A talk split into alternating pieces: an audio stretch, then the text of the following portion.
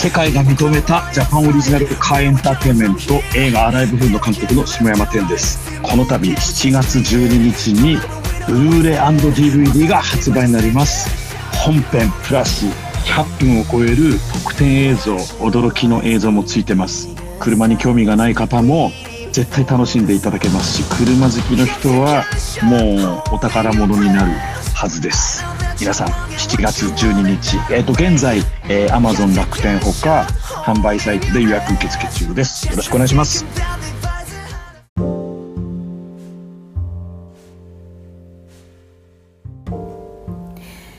二方放送室です、えー、この番組はですね私手腕が日々思っておりますようなどうでもいい物事を適当にお話ししていく番組となっております、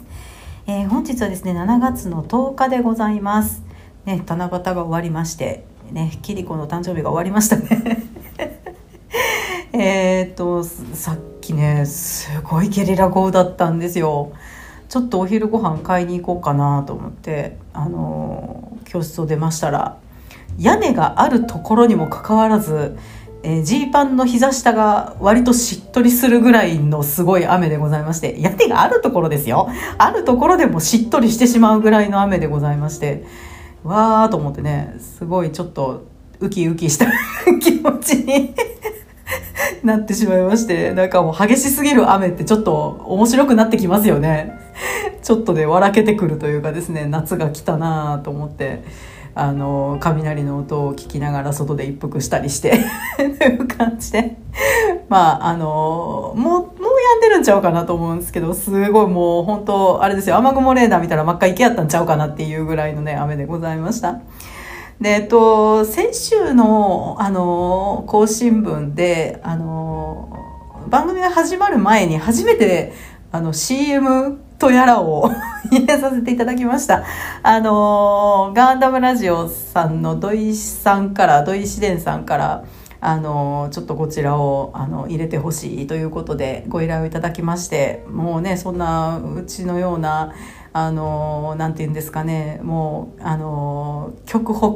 ポッドキャスト界の極北のさらにこう誰も来ないようなところでやってるような 番組でもいいのかしらと思いながらですねあのまああのあちらの方でちょっと今あのあれですねガンダムラジオさんのいわゆる姉妹番組兄弟番組っていうんですかねあのあったくさんのあのモーターアクさんで、えー、今すごくプッシュしてらっしゃる「アライブフーン」というねあの作品の CM を 入れさせていただきましたし見てないのに入れてもいいんかなと思ってねちょっと申し訳ないような気持ちになりつつ。まあでもあの塚さん塚口さんさんで再度やる時には必ず見たいなと思っておりますので まあその時が早く来るといいなと思っているんですけれども、まあ、今週もねちょっとしばらく入れさせていただこうかなと思っております。なんかあの私ね今までもう100何回もやってきてますけどあの一発撮りで一回も止めずに撮ってあの編集というのは音量をいじるだけなんですよ。それで後ろに BGM 貼っつけてアップするっていう感じでずっとやってきて複数の音源をつなげるとかっていうことをやったことがなかったのでできるかどうかわからんとか思って先週あのねあのできたと思ってあげたんですけども。できると分かっていれば先週の放送内で言えばよかったんですけど、できるかどうか分かんなかったんで、今週になってしまいました。まあ、しばらくね、あの CM 流れますのでよろしくお願いいたします。で、えー、本日はね、何のお話をしていくかと言いますと、もうこちらはね、先週予告いたしました通り、シドニアの騎士ですね、えー、ナイツ・オブ・シドニアですね、えー、1期と、えー、劇場版の1作目を見終わりました。で、あの、今回はね、そちらのお話をしていこうかなと思っております。で、2期と劇場版2作目、愛紡ぐ星やったっけ？うん。あの、そちらに関してはね、また後でということでやろうかなと思っております。で、今回もまあ、ネタバレじみたことを多分喋ってしまうと思いますので、あまだ見てないよという方はご注意いただければなと思います。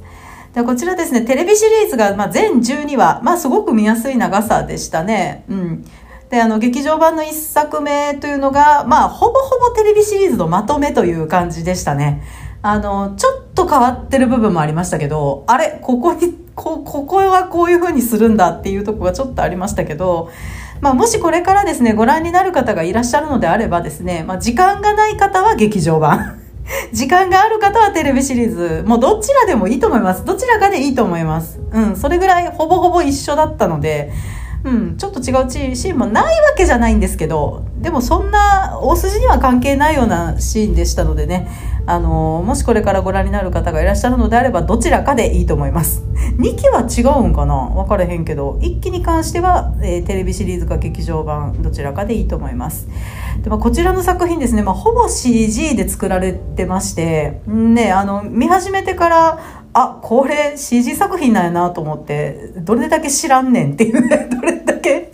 前情報入れてへんねんっていう感じでねあの、まあ、見始めたんですけどでも 100%CG じゃないですよね。あの人間人とかそのキャラクターたちとかメカとかは基本的に CG で作られてるっぽいですけどあのね背景後ろの風景がまああの割と手書きっぽい感じですよね。どうなんやろ？CG なんかなあれ。ちょっと分かれへんけど。でもあの、すごくね背景後ろの風景がメカとか人物に比べてすごくね温かみがあってめっちゃニュアンスがあってね良かったんですよ。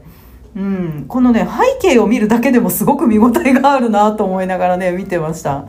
まあすごく私の好みの舞台というかあのまあなんとかちょっと前にあの小汚くて密集した街がすごい好きなんだっていう話をしましたよね。まさにそんな感じでしたね。うん。あの主人公の永手くんがもともと暮らしていた地下なんかはもう本当に あのいわゆる急流城塞みたいなあの雰囲気ですよ。ガウガウロン城みたいなあんな感じの雰囲気でまあ、地上はまだ幾分マシなんですけど、まあ、小綺麗ちゃあ小綺麗なんですけど、でもこう細かいビル群が密集してうわって立ってて、で、まあ、その建物の外周に何何かがわからないような配管がもう縦横無尽に巡らされていたり、まあ、あとはあの工事現場の足場みたいなのが、あの、なんかこう不自然にくっついていたりっていうような感じの建物ですっごく見てて面白かったですね。その風景だけ見ていってもすごい楽しいだろうなと思うような。まあでもちょっと危なっかしい街でしたね。足滑らせて落ちそうになるシーンがねあったりして。まああの建物の錆とか傷みっていうのはすっごい味があって丁寧に書かれてましたよね。あのそんなに綺麗じゃないっていうね、まあ、この、あの、舞台になってる、そのシドニアっていうのは、まあ、いわゆる移民船と言っていいんですかね。移民船でもあり、軍艦でもありっていう感じの、ちょっと形があんまり戦艦、戦艦というか、ぽくないんですけど、すごい、ね、面白い形してましたよね。うん、なんかあんまりこう戦艦っぽくないんですけどこの中にどういう感じで街が収まってるんやろっていう風な感じでね、あの多分設定資料なんか見たらね、あの出てくるんでしょうけれども、どんな感じでね、あの建物の中に収まってんのかなと思いながら見るのもすごく楽しくて、こういう場所があったら行ってみたいなとちょっとね、思わせてくれるような魅力的な街並みだなと思いました。高いところダメな人はダメでしょうね。まあそんなシーンもちょっとありました。で、あの、先週ですね、まあ、気持ち悪い話やねって言いましたけれども、まあ、それはですね、まあ、なんとなくこう自分で感じるところでは、やっぱり人物がほぼ CG っていうことで、まあでもね、あの、可愛い時もあるんですよ。すっごい、ああ、可愛いなって思うし、たくさんあるんですけど、まあここがなかなか難しいところで、その可愛いなと思う時と、怖ってなる時と 結構あってですね。まあもうこれは CG で作られた人物を見るときにはもう避けられないものでしょうね。このいわゆる不気味の谷っていうやつなんでしょうけれども。まあそれでもね、まあ常に不気味だったわけではなくて、結構あのヒロインの静香ちゃん、あの、星白静香ちゃんなんかすごい可愛いなと思うところ結構あって、まあ、その辺はやっぱり頑張って作られていたのだろうなと思います。あの、なるべく不気味の谷にならないように。でもその、いわゆる CG で作られた人物の気持ち悪さっていうのも、うまいことに使ってる感じもしました。うん。まあその私が感じた気持ち悪さの正体というかですね気持ち悪さの中にあるあの大部分のところっていうのはですね、まあ、CG の不気味さというよりもあのもう序盤からですね割と明らかにクローンで作られたんやなっていうような同じ見てくれの姉妹が割と大人数出てきたりするんです。最初の方でなんか7、8人組ぐらいで出てきてましたよね。あの、ほのか姉妹。うん、ピンクの髪の毛のあの子たちとかその主人公の永手君以外はですね光合成で栄養補給できるような体になってるんですよ。うん、でなおかつ男でも女でもない性別の子がいたりとかですね。なんというかこう遺伝子操作で人体改造されてるみたいな存在が、まあ、これでもかと出てくるんです。うん。でまあなんというかまあその遺伝子操作ってじんわり不気味な気がするんですね 私はね。まあ私はすごく旧式な人間でございますので。まああの一つの進化の形と言われればそうなんかなとも思うんですけれどもやっぱなんというかこう神に背く行為というかですね神とか信じてないのに 信じてないにもかかわらずちょっと思ったりしますけれどもこうねなんていうかぼんやりした知識しかないので、まあ、突っ込まれるとちょっと困っちゃうんですけど優生学っていう学問があるじゃないですか。あの優れた優生遺伝の優生ですねその優生学っていうのは、まあ、若干禁じられた学問とされているわけじゃないですか。それが割とまかり通っていて OK になってる。だからこの優なんていうのかな優れたこう進化であればバンバン遺伝子操作していくっていう感じのなんかその辺がねあのちょっと見てて怖いなと思いました。そういう世界なんだなと思って。でもこれ多分狙って作られてるんだろうなとも思う。で CG で作られた人物のちょっとこう気持ち悪さ不気味の谷うっすら不気味の谷が感じられるっていうのもこういうふうに遺伝子操作で作られた存在であるということをうまいことうまいことこうね表現してるような気持ちになりましたね。うんでやっぱその主人公の永手君は光合成できないんですよ。あの唯一ですよね。光合成できない子なんですけどまあ、それはイコール普通に食事を取らないと生きていけない。我々と一緒ってことですね。毎食、えー、1日3食取らないと生きていけないということで、まあ、ちょっとそれに対して差別をねしてくるシーンとかがあるわけですよ。うん。まあ、食べ物を食べるということで、まあ、それだけ新陳代謝を活発にさせるということなんでしょうから、えー、割とこう臭いと言われたりとかしてですねこう消臭剤をロッカーに入れられるみたいな 感じほどされてましたけれどもやっぱそういう差別がまかり通る世の中やっぱり優生学ねこう禁じられているとされているものが OK になってるような世の中っていうのでね。なんかこうでも光合成って、まあ、ご飯を食べなくてもいいようにするという進化なんですけど1週間に1回食べればいいって言ってましたよね。これってでもあの進化と言ってもいいのかってちょっと思いました。ご飯は食べたいじゃないですか。食べたいのにこれどんな進化を遂げたとしても私は白米は食べたいですよ、まあ、パンでもいいですけど。なので私からするとこれは進化とは言えないのではってちょっとね思いました。まあでもそれだけあのご飯を食べるのにお金がかからないということはいいのかもしれないですけれどもでもやっぱりご飯は食べたいです。食べたいです。えー、まあそれはね冗談なんですけれども、まあ、その遺伝子操作っていうことで、まあ、病気が未然に防げるようになったり、まあ、治せたりするようになるっていうことはすごくいいなと思ったりしないこともないので100%気持ち悪いというわけではないんですけども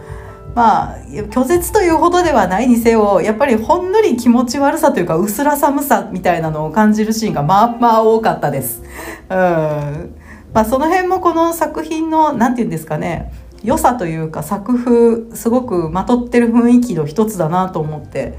あのよくできた設定だなと思いました。まあ気持ち悪いといえばですね今回の敵がですねまあ不気味ですね。ガウナって言うんですけど、これ覚えにくいガウナって名前ね。まあ、こいつまあ、得体の知れなさっていうのもなかなかにこう気持ちの悪さをうまく盛り上げているなと思いましたね。うん。もうサイズや形態を自由自在に変えてきたりとかですね、まあ、仕留めるために専用の槍がいるんですよ。うん、であとまあ人を取り込んだりもしよるんですけどもなんかちょっと使徒っぽいなと思って見てました。うん。やっぱこう「エヴァンゲリオン以降」っていうのはやっぱりこうなんかちょっとその匂いが感じられるようなものっていうのはやっぱあるんやなと思ってね。まああの作者さんとしては意図してないのかもしれないですけれどもやっぱりどうしても影響を受けてるような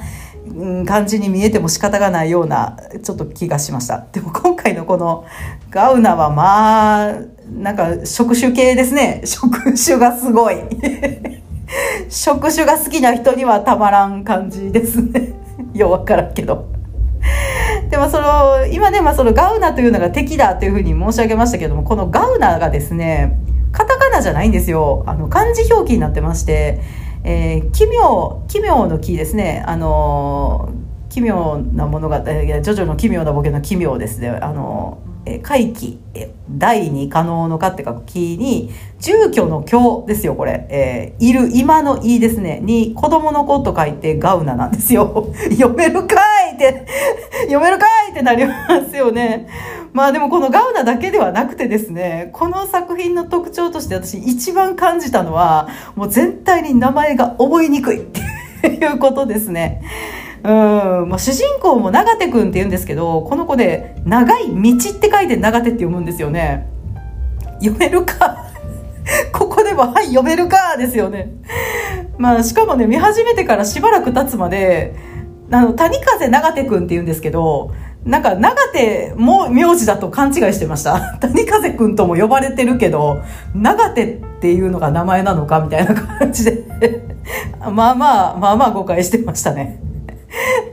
まあこの分かりにくさっていうのはですね、まあ、人名だけではなくて、まあ、今回出てくるメカも森戸って言いましてですね、人工衛星の A に人って書いて森戸って読むんですね。と呼ばれておりましたり、まあ、あの、音だけ聞いても表記が思い浮かばないあの言葉だとか、またその逆で、表記を見ても読めないっていうこういう名詞がいっぱい出てきます。もう人名も出てくるその、まあ、アイテムの名前なんかもそうなんですけども。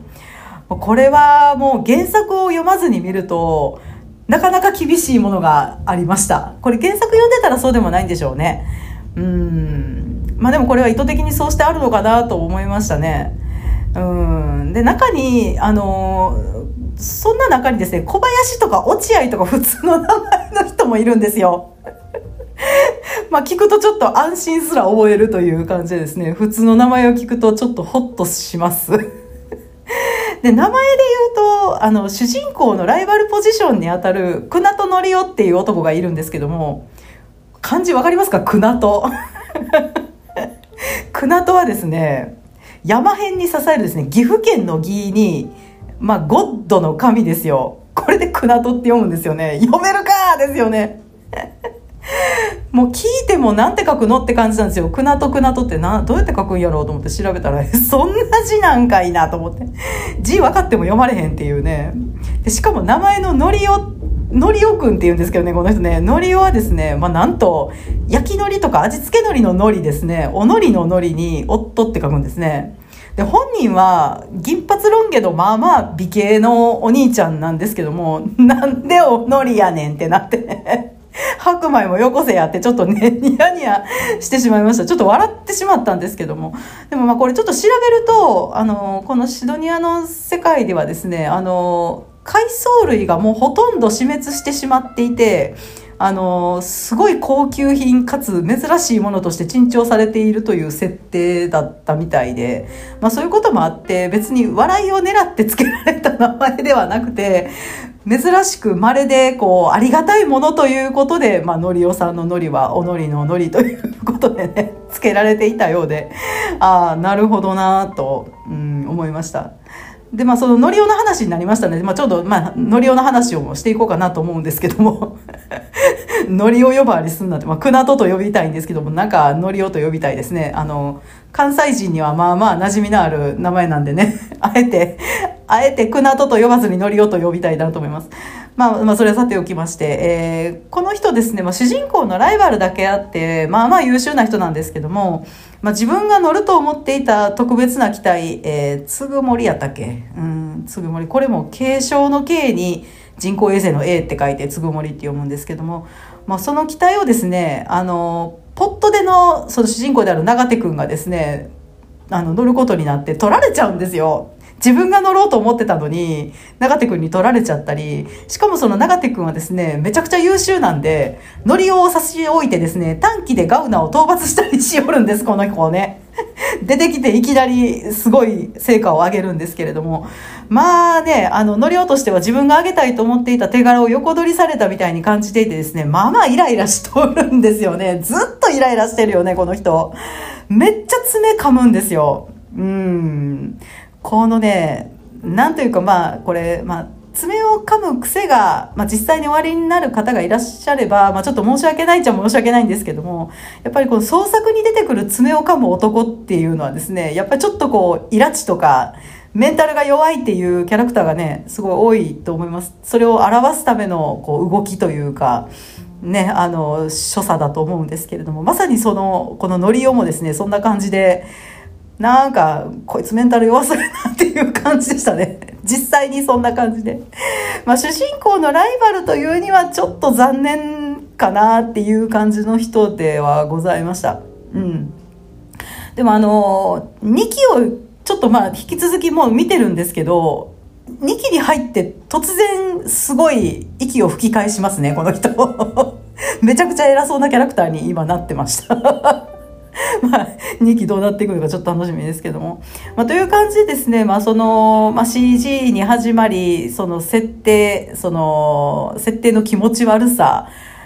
ぼんやりした気持ち悪さと、あともう、読んでも聞いても分かりにくい名前っていうね、とっつきにくさもちょっとある作品ではあるんですけれども、話そのものはですね、まあ、結構キャッチーで分かりやすいですね。その辺のバランスもすごくいいなと思いました。うん。まあ、その正体不明の敵が襲ってくるところを、まあ、自分たちが乗り込んでいる移民船というか、まあ、宇宙戦艦ですけどもを守るために戦う若い男の子たちや女の子たちが戦うと。でもそんな仲間主人公をめぐって淡い恋模様なんかもあるということでねすごくねあのいいバランスでね作られていたかなと思いますちょっとしたラブコメコメまあまあそこまで面白いゲラゲラ笑うような展開ではないけどでもちょっとこうふふっと微笑ましてくれるようなね、あの、いい恋模様でしたよね。うん、よかったな、あの、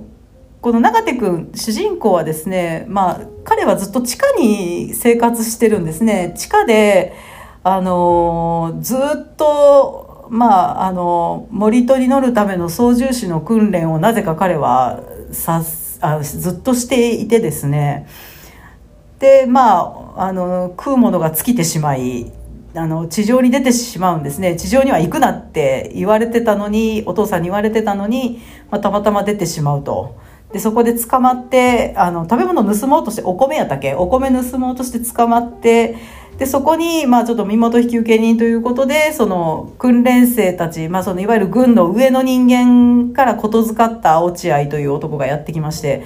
まあ、その人が「あの君はあの、まあ、軍で保護すると」で保護されてまああのあれですよ。あの森戸の訓練生に突然なるんですよね、まあ、このまあ突然っていう展開っていうのはまあありがちっちゃありがちなんですけど、まあ、この人地下にずっとね育ってきたわけででその訓練生たちっていうのはねなかなかこう慣れないものなんですね。地上に生まれていわゆるハイソサエティと言われてる人たちでもなかなか慣れない。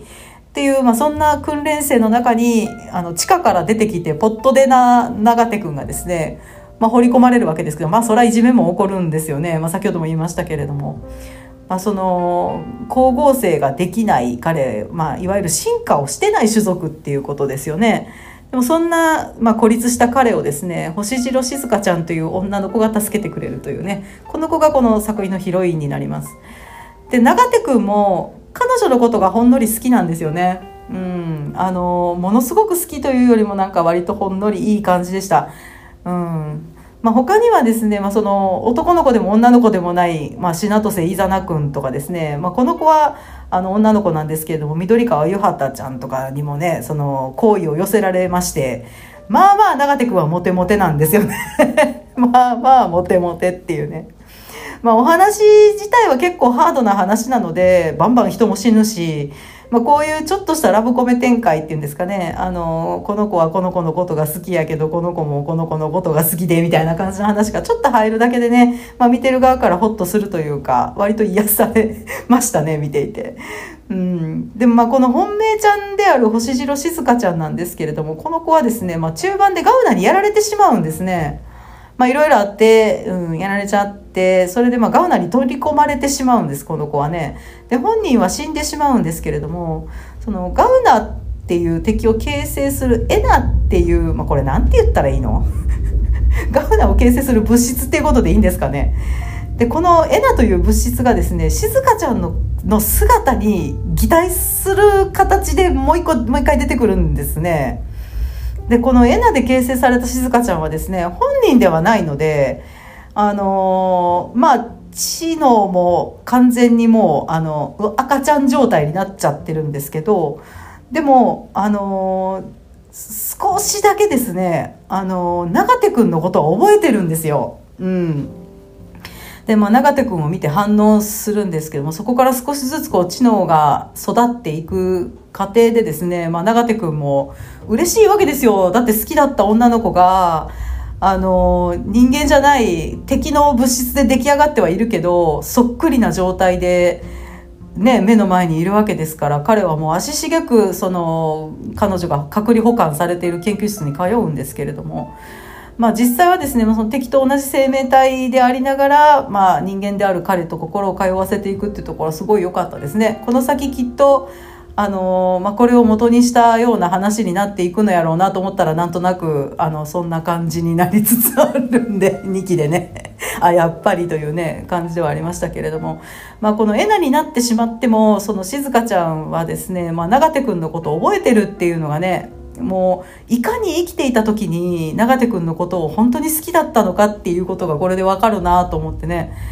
まあすごいいいなと思いましたねこの2人のシーンは本当にほんわか癒されるような感じでしたうんまあ1期の終わりでえっと思ったんですけど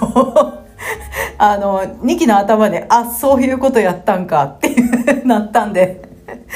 あれは息終わった後にえってなった人多かったでしょうね。ちょっと切ない、あれ消えてしまったんかって思ったらすごい切ない展開でしたもんね。うん、消えてしまったわけではないんですよね。うん、まあそれも合わせてねこのあの静香ちゃんとあの永手くんの2人のやり取りっていうのはすごい良かったです。あの飛ばされちゃってた静香ちゃんもあの助けに行って燃料がなくなっちゃったって言って2人でさまようところがあったじゃないですか。漂流するところ。あれもすごい良かったですね。まあ細かくは言いませんけれどもすごくねいいシーンでございました。うん。まあでもまあそのロボットアニメなので、まあね、あの、戦闘シーンはどうやねんっていうね、感じですよ。ロボットアニメといえばやっぱ戦闘シーンが花だと思うんですけども、これがね、なかなかかっこよかったですね。うん。まあ、特にその一期、私、今一期の最後までしか見てないのであれなんですけど、一期の最終決戦はですね、まあ、あの、とにかく時間がない、時間が迫ってる、タイムリミットがあって、で、でも敵がとにかくめちゃくちゃ強い。しかも再生しよる。もう、もう、もう絶望的でしょ？再生する敵ってもう絶望やなと思ってね。で、さあどうするみたいな感じでですね、まあ本当に手に汗握るスリリングさで、もうよかった、面白かったわ。うん。で、まあ見せ方がですね、めちゃくちゃうまいなと思ったんですね。うん。なんかこう CG で作るからには CG の良さが出ないとダメだろうみたいな感じのこだわりもちょっと感じるような、えー、まあ見せ方でして、すごくいいなと思ってね、見てました。うん。あのー、まあこれね私 CG のこと全くわからないんであれなんですけどあの今そういう道に詳しい人が見たらまあ、若干古さを感じるものなのかもしれないですけど、まあでも本当に見せ方がね、かっこいいんで、あの、古さっていうのはないんじゃないかなと思うんですよね。素人なんで ようわからんけども。まあでも CG というと、まあこれ、まあね、またかって思われるかもしれませんが、返す返すも エクスアームですよ。なぜこうならなかったのかと。このシドニアの騎士、2014年の作品ですよ。ね、エクスアームって2021年の作品なんですけど、あなた2014年の作品に負けてどうするのよっていうね、感じですよ。7年も空いてたら、それなりに進化もしとるだろうにって思うんですけども、まあそれだけローコストでやったのか、まあまあ、作った人たちのセンスがなかったのかわかんないですけども、まあ、これはですね、まあ、ちょっとまあ、ほぼほぼ CG でできてる作品というと私もこの X アームしかこの前には見てないので、まあ、ちょっと、ああ、の作品は報われない作品だなということをね、改めて感じてちょっと切ない気持ちになりました。まあ、という感じで、まあ、すごくね、あのー、面白かったです。CG の良さ、CG の気持ち悪さいろんな場面いろんな面があってねあのー、見ていて、うん、すごい面白かったなと思います。うん。なんかねこう機体や着てる宇宙服なんかの傷の演出がすごい良かった。これ多分画面の情報量を増やすためにつけてあるんだろうなと思うんですけどあの CG ってどうしてもペカッとするじゃないですか。なんかこう表面がペカッとするというかうんなんかこうニュアンスがないというかですねその辺がですねその傷だらけの演出をしてあってすごい良かったですね。あのペカッとしないちゃんとこう使い込んでる感じがすごくする。うんそれもすごい良かったです。であとあの光合成をするっていうのがですね、まあ、いわゆるご飯を食べるということと同義だと思うんですけれどもこの光合成はですねやっぱりまあ光に当たってってその栄養を作るっていう作業なわけであの裸で行うわけですよ。全部服を脱いでするものなんですけれどもこれがですねまあそのあなたと光合成したいっていうワードも出てくるんですけどこのあなたと光合成したいっていう誘い文句がですねまあいわゆる飯に行こうぜっていう意味とは違う意味になるっていうのがすごい面白いなと思いましたね。単なる飯に行こうぜにはならないっていうね、あの、裸で行うということでね、ちょっと面白いなと思いました。なんだっけ？あの3機落としたらだけ？あの俺と光合成してくれよっていうシーンがありましたけれどもまあ光合成を一緒にするということは、まあ、ご飯を食べることと同じ意味ではあるんやけどそれ以上の意味があるっていう感じでね あのすごくねいい面白い設定だなと思いましたね。まあ、という感じでね、まあ、今回はシドニアの騎士の、まあ、いわゆるその1という感じでねお話ししてまいりました。あのー、第2期とその劇場版2作目に関しては今ちょっと見ておりますので、まあ、来週は多分お便り会をやらせていただいてその後にね一つ開けてねあのやろうかなと思いますので まあ今しばらく2期に関してはお待ちいただければなと思います。なんか、ノリオがすごい悪くなってるね。悪いノリオっていうのがね、なんかノリオっていう名前はすごいなんか、気の優しいいい人の名前っていう気がするんですけど、まあちょっとその辺も面白いですね。勝手なイメージですけどね。というわけで、えー、ここまで私、手腕がですね、今週はシドニアの騎士の話をしてまいりました。こちら、ワットさんからお勧めいただいた作品だと思います。ありがとうございます。まず引き続き2期も見てまいります。えー、というわけでね、来週またお耳にかかりたいなと思っております。番組へのご意見、ご感想に関しましては、ツイッターのハッシュタグ、歌方放送室すべて漢字でございます。歌方放送室までよろしくお願いいたします。それではまた来週お耳にかかりましょう。おやすみなさい。さようなら。